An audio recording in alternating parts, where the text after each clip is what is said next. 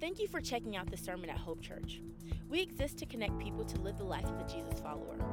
We're excited that you came across this message and are tuning in. We just want to make you aware of a couple things before we get to the sermon. First, we'd love to connect with you. You can follow us on our social networks by searching at Hope Church LV. Also, be sure to check out our website, hopechurchonline.com. There, you have access to other resources, information about who we are, and where we're going as a church, as well as an opportunity to give to what God is doing through our church. Once again, thanks for checking out this sermon. Please let us know if there's any questions you have or any way we can come alongside you and your family. Enjoy the message. We do share the gospel because we love lost people, but even more, we share the gospel because we love Jesus who loves lost people. What incredible worship. Wow. Y'all get to enjoy this every week. Uh, don't take it for granted. Amen. Um, my heart is full, and uh, I, am, I am ready to see what God has to say from His Word. If you would, take your Bible and join me in the text that we just sang Romans chapter 15, verse 14 through 24. The marks of a great commission people. Uh, as you're turning there, let me say what an honor it is to be here. Uh, I have known of your church for a long time. I love your pastor and his family, they're dear to me. And uh, so there's a sense in which I, I want to say up front uh, I'm preaching to a Great Commission church. And so I don't have anything really new to say. Uh, I want to remind you, as Paul says, of some things from this text, but um, I would love to see this church multiplied a thousand, ten thousand, a hundred thousand times over all across America and around the world. Because I believe if our churches had the heart and passion of this church, we might could actually be the generation to see every tribe, tongue, people, and nation hear the gospel. It is going to happen. Uh, we've been promised in Revelation chapter 7 that around the throne there will be people from every tribe, tongue, people, and nation worshiping the Lamb and celebrating salvation. It's going to happen. Wouldn't it be awesome if it happened in our generation? There's certainly every reason to pray for that. So, Romans chapter 15, verse 14 through 24, my friend David Platt calls it an extended missionary fundraising letter. And there's a sense in which that is true because Paul has spent 15 chapters uh, delineating the glories of the gospel and the beauty of salvation that we have in Christ. And then he gets to the end, and you keep in mind, he's never been to the church at Rome. So he's writing them in anticipation of coming to see them. And so here's what he says in verse 14 I myself am satisfied about you, my brothers, that you yourselves are full of goodness filled with all knowledge and able to instruct one another. But, some translations have the word nevertheless, on some points I have written to you very boldly by way of reminder, because of the grace given me by God to be a minister of Christ Jesus to the Gentiles. Now, let me stop. I'm going to do something for the remainder of my message when it comes to that word Gentiles. It's the Greek word ethne. We get our English word ethnic from it. But I don't think it communicates as clearly uh, as I would want it to what Paul has in mind when he uses the word. I think this will help. If you go to the last chapter in the book of Matthew, chapter 28, you have there what we commonly refer to as the Great Commission. And there Jesus says to the disciples, Go and make disciples of all the what? Nations. It's the same Greek word, ethne. And so, for the remainder of our time this morning, every time you see the word Gentiles, I'm going to use the word nations. And then I'm going to explain exactly what I think Paul had in mind when he used and when Jesus used that particular word. So, he says again, verse 16, to be a minister of Christ Jesus to the nations in the priestly service of the gospel of God, so that the offering of the nations may be acceptable, sanctified by the Holy Spirit. In Christ Jesus, then, I have reason to be proud of my work for God, for I will not venture to speak of anything except what Christ has accomplished through me, to bring the nations to obedience by word and deed, by the power of signs and wonders, by the power of the Spirit of God, so that from Jerusalem and all the way around to Illyricum I have fulfilled the ministry of the gospel of Christ. And thus I make it my aim, my ambition, I aspire to preach the gospel. Not where Christ has already been named, lest I build on someone else's foundation, but as it is written, those who have never been told of him will see, and those who have never heard will understand.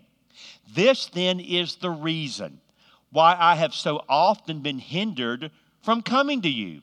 But now, and he makes an amazing statement here, since I no longer have any room for work in these regions, and since I have longed for many years to come to you, I hope to see you in passing as I go to Spain and be helped on my journey there by you once I've enjoyed your company for a while.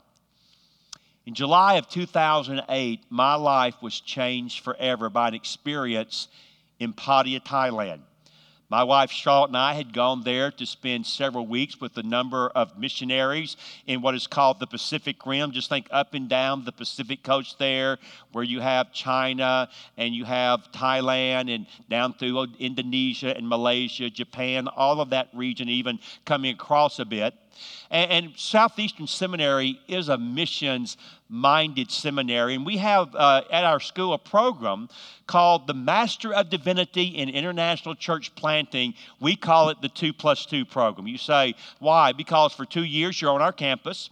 Then, two years, you're on the international mission field. And at the end of those four years, you receive your master's degree, and you're then eligible for career appointment with our mission agency. And so, we were over there to minister and to be ministered to, to be honest with you. And uh, after we had been there for about a week and a half eating hotel food, morning, afternoon, evening, we decided to get uh, our students that were there, about 12, 14 of them, and take them somewhere out to eat? Well, they did some research, and believe it or not, in Pattaya, Thailand, they actually have a hard rock cafe. It's right there over by the ocean. And so they said, uh, Dr. Akin, we want to go eat some hamburgers and some french fries. So we got a van that we rented, and we took them over to the Hard Rock Cafe. Now, if you were ever to go to Pattaya, you come into the city down a main road, and so we were going back out of the city, just like this center aisle here. And then we took a left after going about three, maybe four miles, because the Hard Rock Cafe was over by the ocean. Well, when we turned off that main road and headed toward uh, the, cafe, the cafe, the Hard Rock Cafe, suddenly I saw something I was absolutely unprepared for. Oh, I've heard about it, I've read about it, but I, I'd never experienced it. You see, suddenly on both sides of the road for at least half a mile, and I'm not exaggerating at all, I saw on both sides of the road literally thousands of 12, 13, 14, 15, and 16 year old prostitutes. Thousands. Some were even dressed up like little schoolgirls with little short uh, plaid skirts and very seductively uh, opened white tops. I would later find out from some of our missionary personnel that some of those little girls had been kidnapped. Some amazingly had been sold by their parents. And others had been taken by deception. You see, they send headhunters out into the villages looking for pretty little girls. And when they find one, they go to the mom and the dad and they say something like this You know, if you'll let us have your daughter, we can take her back to the city. We have a school. She can get a really good education and then she can get a really good job and she can help buy the family out of this poverty that you live. And so, very unwittingly, they give their little girls to these headhunters, never to see them again. And I was crushed. In fact, I still to this day think about it every day. Sometimes I even wake up having nightmares because of the, the, the memory is seared in my brain. And you know, as I saw that and experienced that, I began to ask some important questions. I, I began to ask the question well, who's going to do something about this? I mean, this is so wrong. I mean, I don't care where you're coming from this morning as far as your worldview or your sense of right and wrong. I think we can all agree that's wrong. That's just not right, and those type of things should not happen. And I'm not trying to be unkind to anyone this morning, but most of the religions of this world don't really have a worldview. Uh, they don't really have a way of looking at life that would really highly motivate them to, to get involved, to roll up their sleeves and, you know, really run some risk and get dirty and do something about something like that. And so it became very clear to me well, I, I know one that does. It's called Christianity.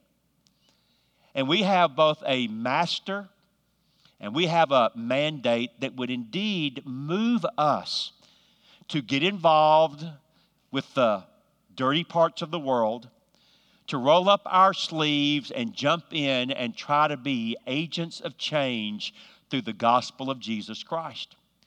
Of course, then the question becomes well, will we?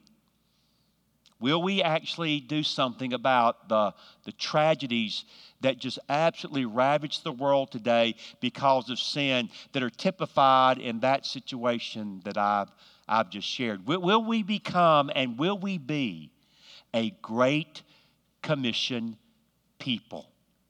Well, in these verses, I think we find the characteristics of that very thing. And so, as I said earlier, I know I'm speaking this morning to a Great Commission church. I know that. So, what I'm here to do is just to kind of encourage you to keep doing what you're doing. Uh, to remind you, as Paul says in this passage, of maybe some things that, that you have forgotten that need to be put back up uh, on the front burner, so to speak. But as we walk through the text, we just want to simply see what is it that needs to be my priorities? What is it that needs to be present in my life that indeed will allow me to have the same heartbeat for the nations that beats in the heart of Jesus? I have four of them I want to share with you very quickly. Number one, Great Commission people, they will be focused on the nations.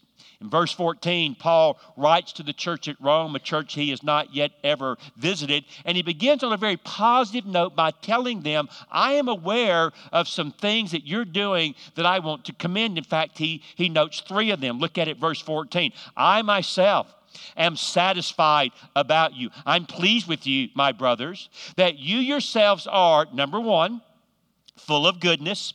Number two, filled with all knowledge. And number three, able to instruct one another. He says they are full of goodness. This was a church that was doing good things. This was a church that was about the business of being active in doing good things. And you know, most evangelical churches do good things. I don't know any evangelical church really that does bad stuff.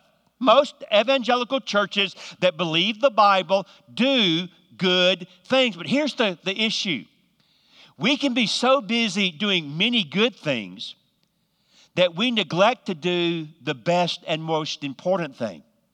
In other words, most of us are not struggling with decisions between what is good and what is bad, but as followers of Jesus, we now have a different kind of issue. We have to make decisions between what is good and what is best. And Paul says, I know that you are doing many good things. You're full of goodness. Secondly, you're filled with all knowledge. Now, I think he has in mind primarily the knowledge of the gospel. So, this was a church that knew the gospel. This was a church that believed the gospel. And this was a church, because it is, as he says there, filled with all knowledge, was a well informed, biblically grounded, theologically accurate church. Now, here's what I want to say to you. A lot of times in the world in which I live, people will, will set a dichotomy or, or they'll make a separation and they'll say, well, you can either love God really well with your mind or you can love God really well with your heart. Or if you like, you can be a really good theologian or you can be a really good missionary.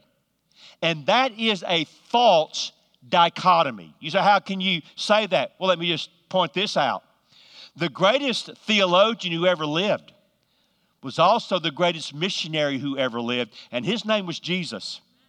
No one ever came further from home than he did when he left heaven and came to earth to die on that cross for your sins and my sins. So he was the greatest missionary and theologian who ever lived, the greatest Christian missionary who ever lived, in my judgment, was also the greatest Christian theologian who ever lived, and his name was Paul. And so the fact of the matter is, you really can't be a good biblical theologian if you don't have a missionary heart. And you really can't be the kind of missionary that God wants you to be in whatever context He places you unless you also know what you believe and why you believe, and you also have the ability to think well theologically. David Livingstone, that great missionary to Africa, said it so beautifully. He said, God had only one son, and God made him a missionary.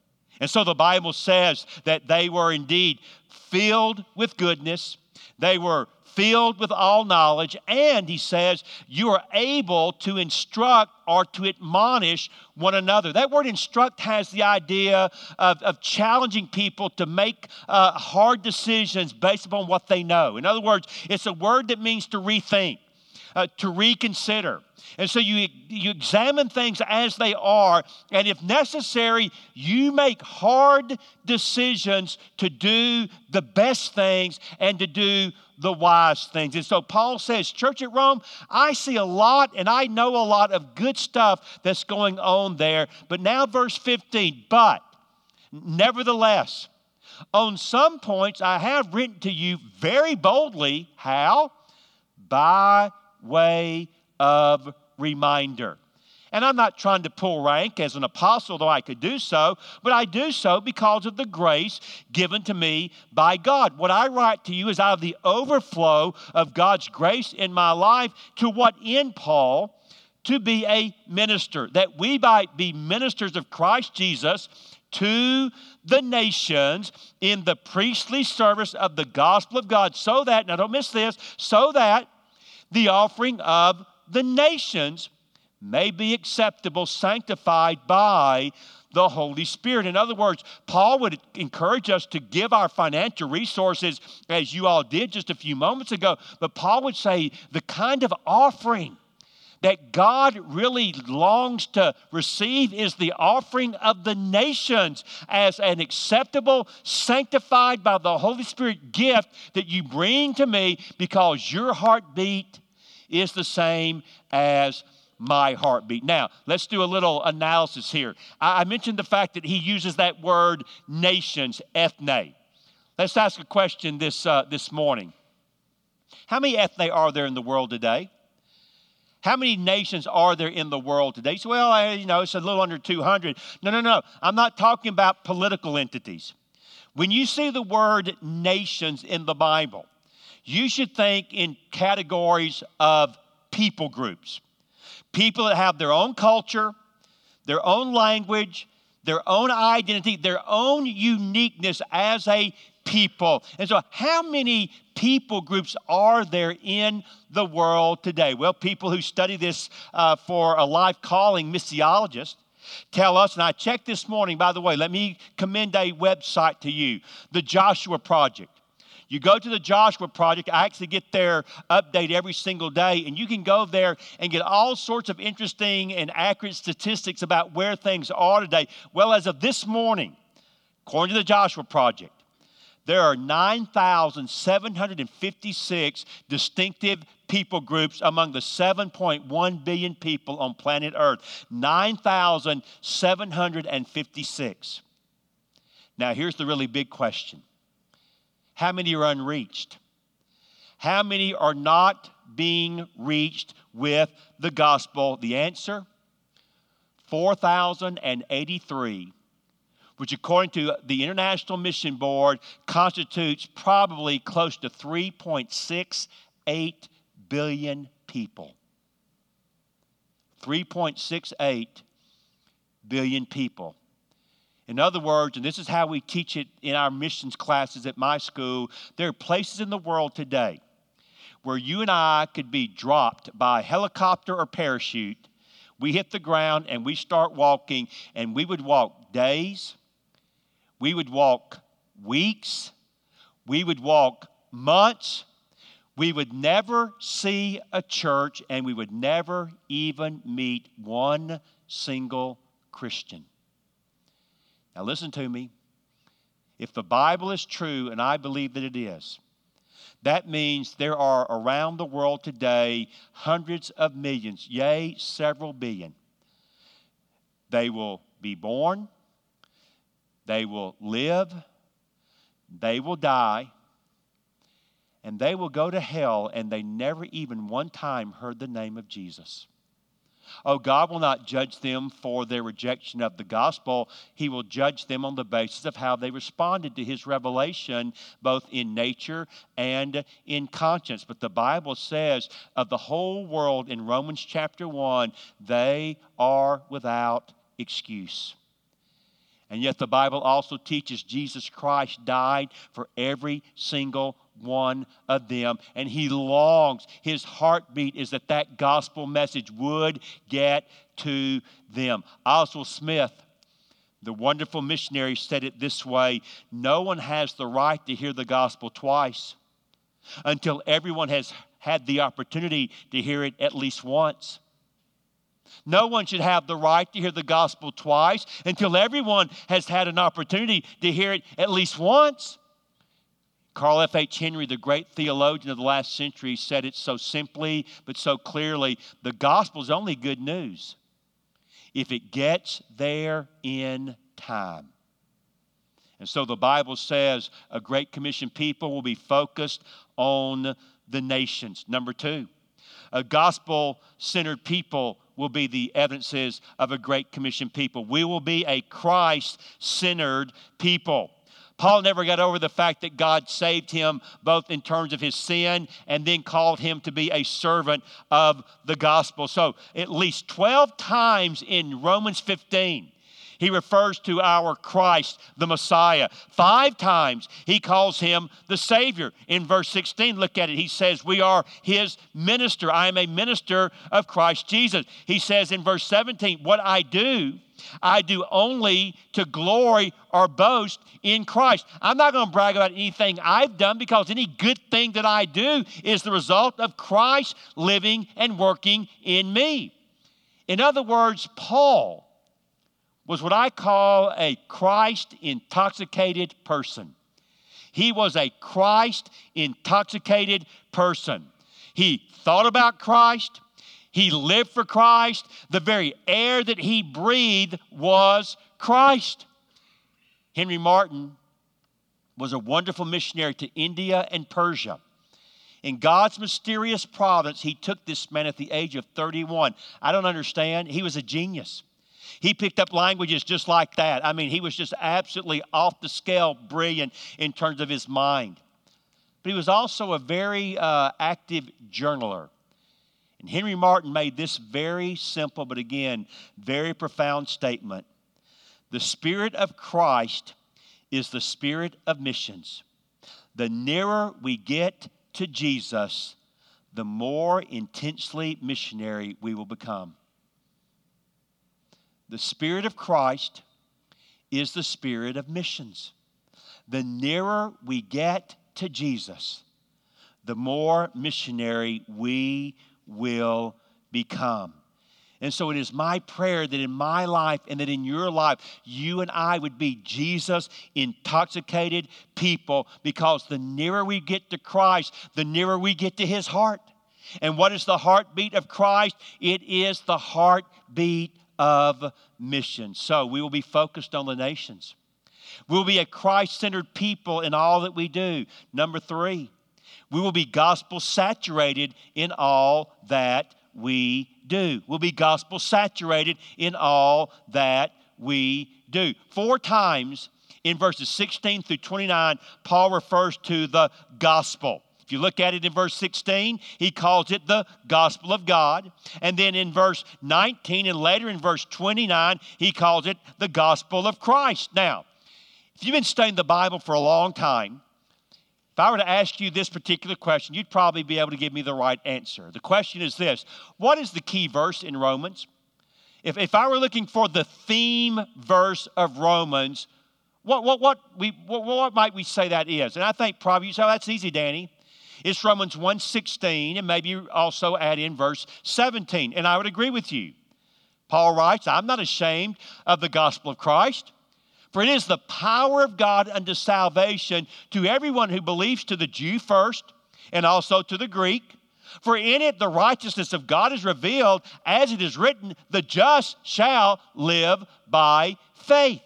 And so Paul tells us from the very beginning of his book, I'm going to write to you and talk to you about the power of this wonderful thing called the gospel. Now, what do we mean when we talk about the gospel?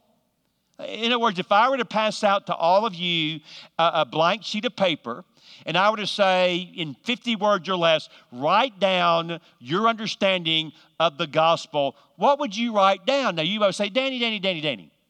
This is a very faithful Bible teaching church. Don't you uh, think that the gospel is being taught here? Oh, I absolutely believe the gospel is being taught here. Well, don't you think then that all of us know what the gospel is? No, I don't think that all of us know what the gospel is.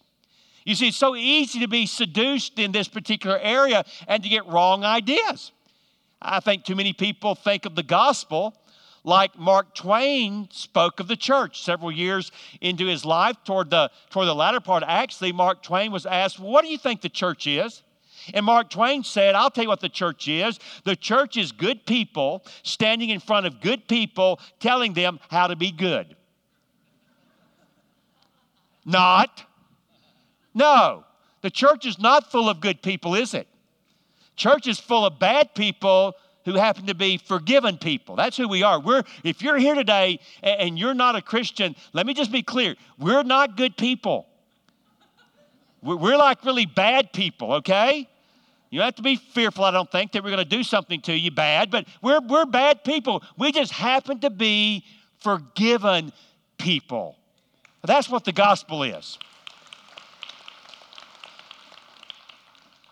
Few years ago, I received a phone call from a former student whose name is Will Graham. Will Graham happens to be the grandson of a man named Billy Graham, who turned 96 just a couple of days ago.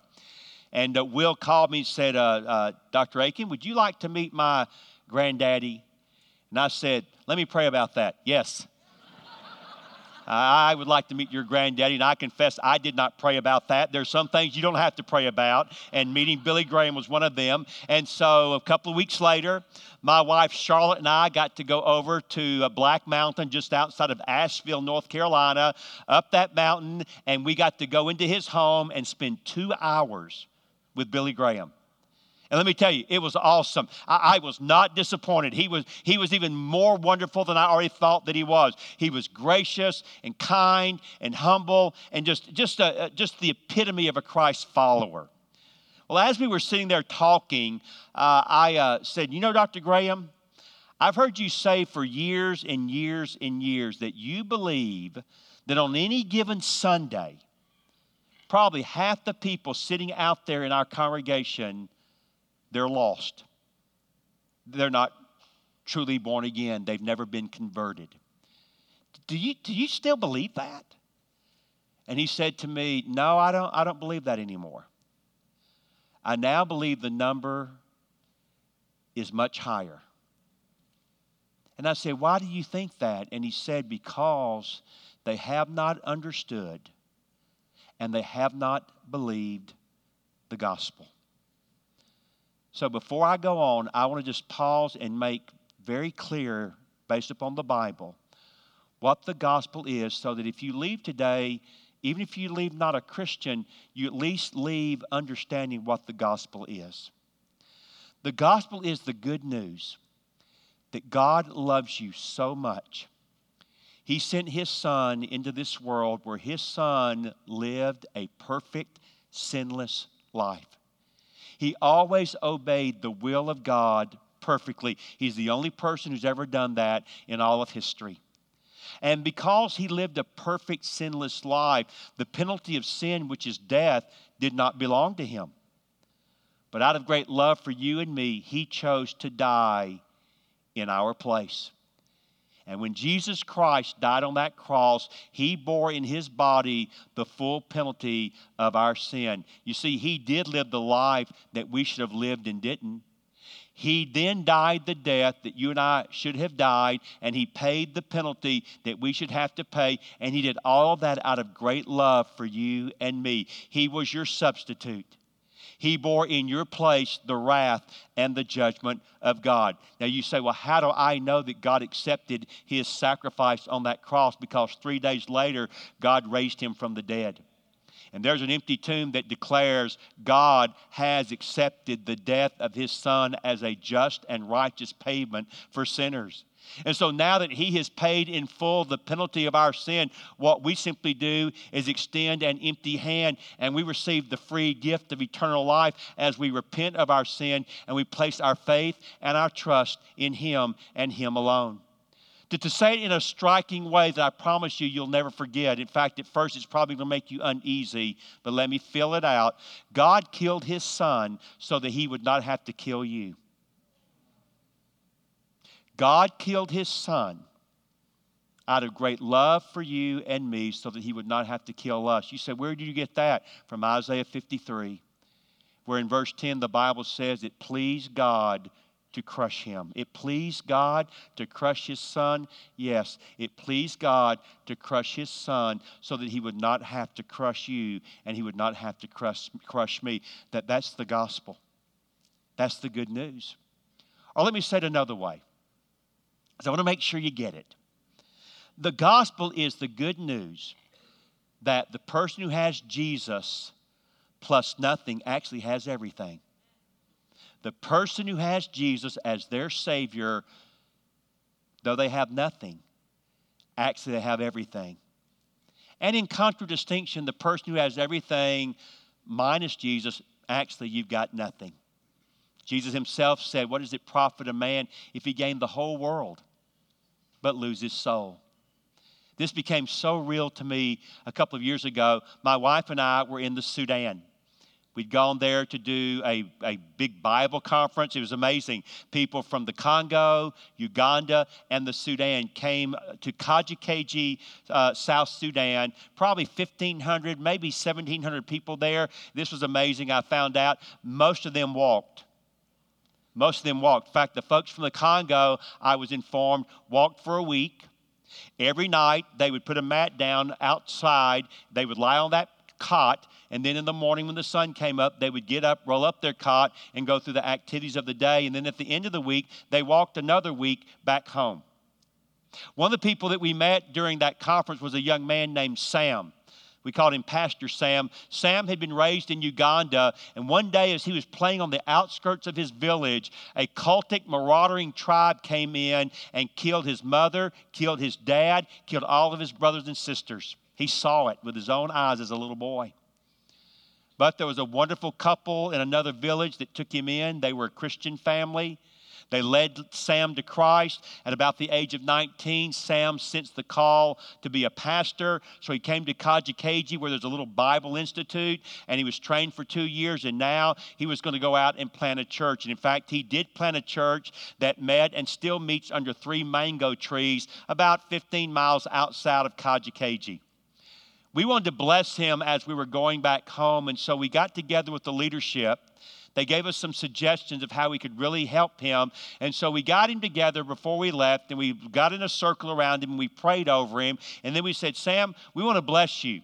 Uh, we want to bless you as we leave. And so here's what we've done we, we, we've been able to put together some resources, and we're going to buy you two ox, a plow, and enough seed to plow the land adjacent to those three mango trees where you're going to be pastoring that church. And, and also, some of us have been blessed uh, at this stage in our lives, and so we put together the finances to buy your tukul. Now, a tukul is a thatch hut. It's the thing that most all these farmers live in. And so, if you were to go to, uh, to the Sudan today and meet Pastor Sam, you would meet a man who owns two sets of clothes and a pair of sandals, a Bible, two ox, a plow, some seed, and a tukul. That is all he has in this world. And yet you would meet a man that the joy of the Lord Jesus is so evident in his countenance, you think, My Lord, I must be meeting and talking to an angel. He is a happy man. He is a joyful man. And by the way the world me- measures wealth, he has nothing. But by the way heaven measures wealth, he has everything. And you see, he makes it so clear the person who has Jesus, though they have nothing, they've got everything. But you can be here this morning and have everything this world offers. If you don't have the Lord Jesus, you've really got nothing. And that's what the heart of the gospel is all about. So we have to be focused on the nations. We have to be a Christ centered people. And we want to be gospel saturated in all that we do. And then finally, we will be passionate for the unreached people of the world. Passionate for the unreached, unengaged people of the world. Now, this is where Paul kind of gets in our in our business a little bit. Look at what he says there in verse 18, and I'll just read and make comments along the way. For I will not venture to speak of anything except what Christ has accomplished through me to bring the nations to obedience by word and deed, by the power of signs and wonders, and by the power of the Spirit of God. Anything that's been done to reach the nations with the gospel, Christ did it all. And so that from Jerusalem and all the way around to Illyricum, what used to be the country of Yugoslavia, I have fulfilled the ministry of the gospel of Christ. And I do make it my ambition. I do aspire to preach the gospel, not where Christ has already been named, lest I build on someone else's foundation. Now look at verse 22. This is the reason then why I have so often been hindered from coming to you. But, now don't miss this, now, since I no longer have any reason for work in these regions, and since I have longed for many years to come to you, I do hope to see you, but only in passing as I go to Spain and be helped on my journey there by you once I've enjoyed your company for a while. Verse 23 I no longer have any room for work in these regions. Paul, what are you saying? Are you saying all the people who need to hear the gospel have heard the gospel in those regions? And Paul would say, I'm not saying that. Well, then are you saying all the churches that need to be planted have been planted? And Paul would say, I'm not saying that either. Well, then, Paul, help me out. What are you saying? And here's what Paul is saying. At least now, in those places, there is a gospel presence. But there are other places in the world, like Spain, where there's no church, there are no missionaries, there are no Christians. And God has burdened my heart with His heart, and I have to be about the business of getting the gospel to those places that, as of yet, have never even one time heard the name of Jesus. Now, I mentioned earlier over 4,000 people groups that are unreached and unengaged over three and a half billion people who have yet to hear the name of Jesus. Why? How can that be? We've got so many resources. My goodness. We've got such incredible technology and ability to, uh, to, to, to move mobily in terms of transportation. How can it be that we're still at this point in time? In other words, almost half the world is still unreached with the gospel. In the year 1900, about half of the world was unreached with the gospel. So we have not cut down on that percentage at all. Now, I, do not wish to be unkind this morning, and I'm not here to send guilt tripping uh, on anybody. That's not my agenda, all right? But I do want to address this issue, and there's a particular group of people here today that I need to speak to specifically. And so, those of you that are not part of that group, you can either tune out for the next five minutes or eavesdrop if you would like. That'd be fine. But the group that I want to talk to is the men. Is the men because I become very acutely aware of the fact that probably the reason we are where we are in terms of not reaching the unreached and unengaged is that men have failed to, to be who God created them and saved them to be. You say, why do you say that? Well, as I've traveled, I became acutely aware of the fact that there were a lot of places where there were a lot of sisters serving the Lord and there were no men. None. So I called the International Mission Board a few years ago and I said, I'm just curious. We've got 5,000 missionaries. What's the gender breakdown? And they said, Well, that'd be hard to, to give you, but I said, Okay, let's just take one program that we sponsor, the Journeyman Program. Now, I don't know if you're familiar with that, but within our International Mission Board, the Journeyman Program works like this you graduate from college and you're not married. You can go on the international mission field for two years, not five, not ten, two years, and we basically foot most of the cost for that and we will send you overseas to work among an unreached or unengaged people group to share the gospel. So I said, the journeyman program. They called me back a couple of days later and they said, We got those numbers. I said, Great, what are they?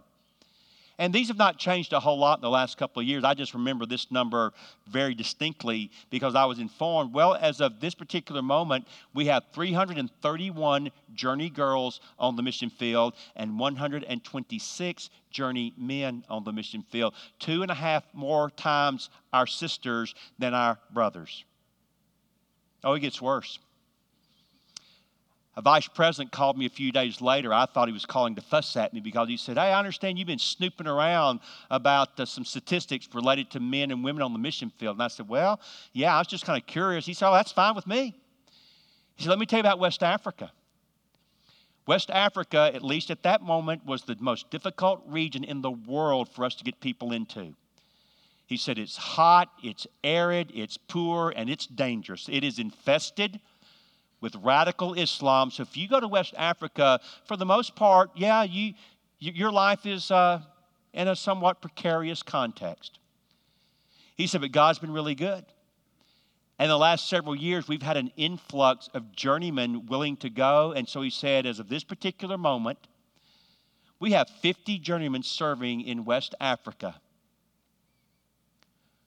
48 females and two males. And I mean, I was like, wow. How, how, does that happen? And guys, listen to me. Listen to me.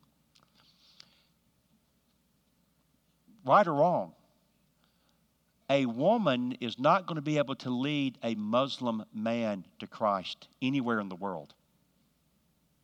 It's not happening because they're not going to listen, and you're not going to have the opportunity. So if men aren't on the mission field in these Muslim context, we're condemning millions of men to hell without the chance to hear the gospel. Because they're only going to listen to a man, a man talking to a man. And I've been asking myself for several years now, why is this? And I don't really know all the answers. I've been told that one of the reasons a lot of men don't go on the mission field is because they have addictions to pornography, and mission organizations in their interview process find that out. They won't send them. I've been told that sometimes it's debt, and they've got the data on this. Do you know that uh, uh, uh, parents, in particular, a father, is more apt to foot the bill for his daughter going through college than he is his son? I didn't know that, but that's what I've been told.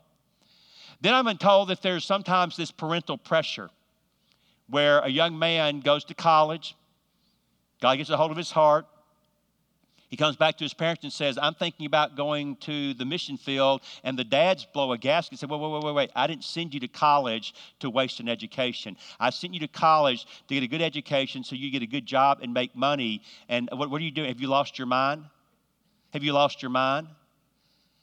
And in one particular instance, I have a friend that uh, was told, Well, let me tell you one thing, boy. Don't you dare go asking any of my friends to assist you in going to the mission field. I didn't waste $75,000 for you to go give your life to nothing. And then sometimes I just think we as men have been seduced by the idols of the Western world, and our value system is just so screwed up, we can't think rightly about this stuff. God gave me an illustration that I've used several times, and I'll close with this that just kind of helps, I think, clarify the issue. And again, not trying to send you on a guilt trip. I'm just trying to ask you think through if this scenario were actually to come to pass in your life, what, what answer would you give to God? God appears to you tonight in a dream. and God says to you, I'm going to give you a son, or for those of you that are my age, I'm going to give you a grandson. And here's the deal I'm going to let you pick the course of his life. I'm going to let you determine what his life will be like and the destiny that he will live in this lifetime. Now, I'm just going to give you two options. I'm just going to give you two options. And this will explain why God gave me this particular thought because I'm from the South. I'm from actually from Georgia, but live in North Carolina. So, being from Georgia, I'm like an off the scale SEC football fan, although last night I saw your pastor during the Alabama game. I don't even know how to describe the experience that I was subjected to last night, but um, I think he needs to be on drugs and in therapy. That's just my own opinion, but, but just think about that, okay? And so I'm like a huge SEC guy. And so here's my illustration God gives you this son or grandson and he says to you, Your son can live one of two lives. And here's the first one Your son can grow up to be a four time All American at, and just fill in your favorite school, okay? He'll be a four time All American. In fact, not only will he be a four time All American, he will be a first round draft choice in the NFL and he will be a perennial All Pro. He's going to make like hundreds of millions of dollars and he's going to be a household name and he's going to be famous. And that is destiny one for your son or your grandson. Destiny number two, he's going to be a missionary. He's going to be a missionary. And because he's going to be a missionary, I'm going to send him to an unreached people group thousands of miles away. And let me just go ahead and tell you in advance he's going to go there and he's never coming back. He will live there and he will die there and he'll be buried there. And after a few years, the only persons that will even care that he's over there is you and his mother and me. But I will know that he's there and I will work through his life while he's there, and I'll even work through his death. And because he took that course that you determined for him, there's going to be an unreached people group gathered around the throne in heaven, praising the name of the Lamb because of the life and death and ministry of your child. Now, you make the call. You make the call. I shared this at a church in Raleigh, North Carolina after the service, a woman came up to me. Her husband was such a wimp, he didn't have the guts to come up to me. But a woman came up to me and said, Well, my husband wanted you to know.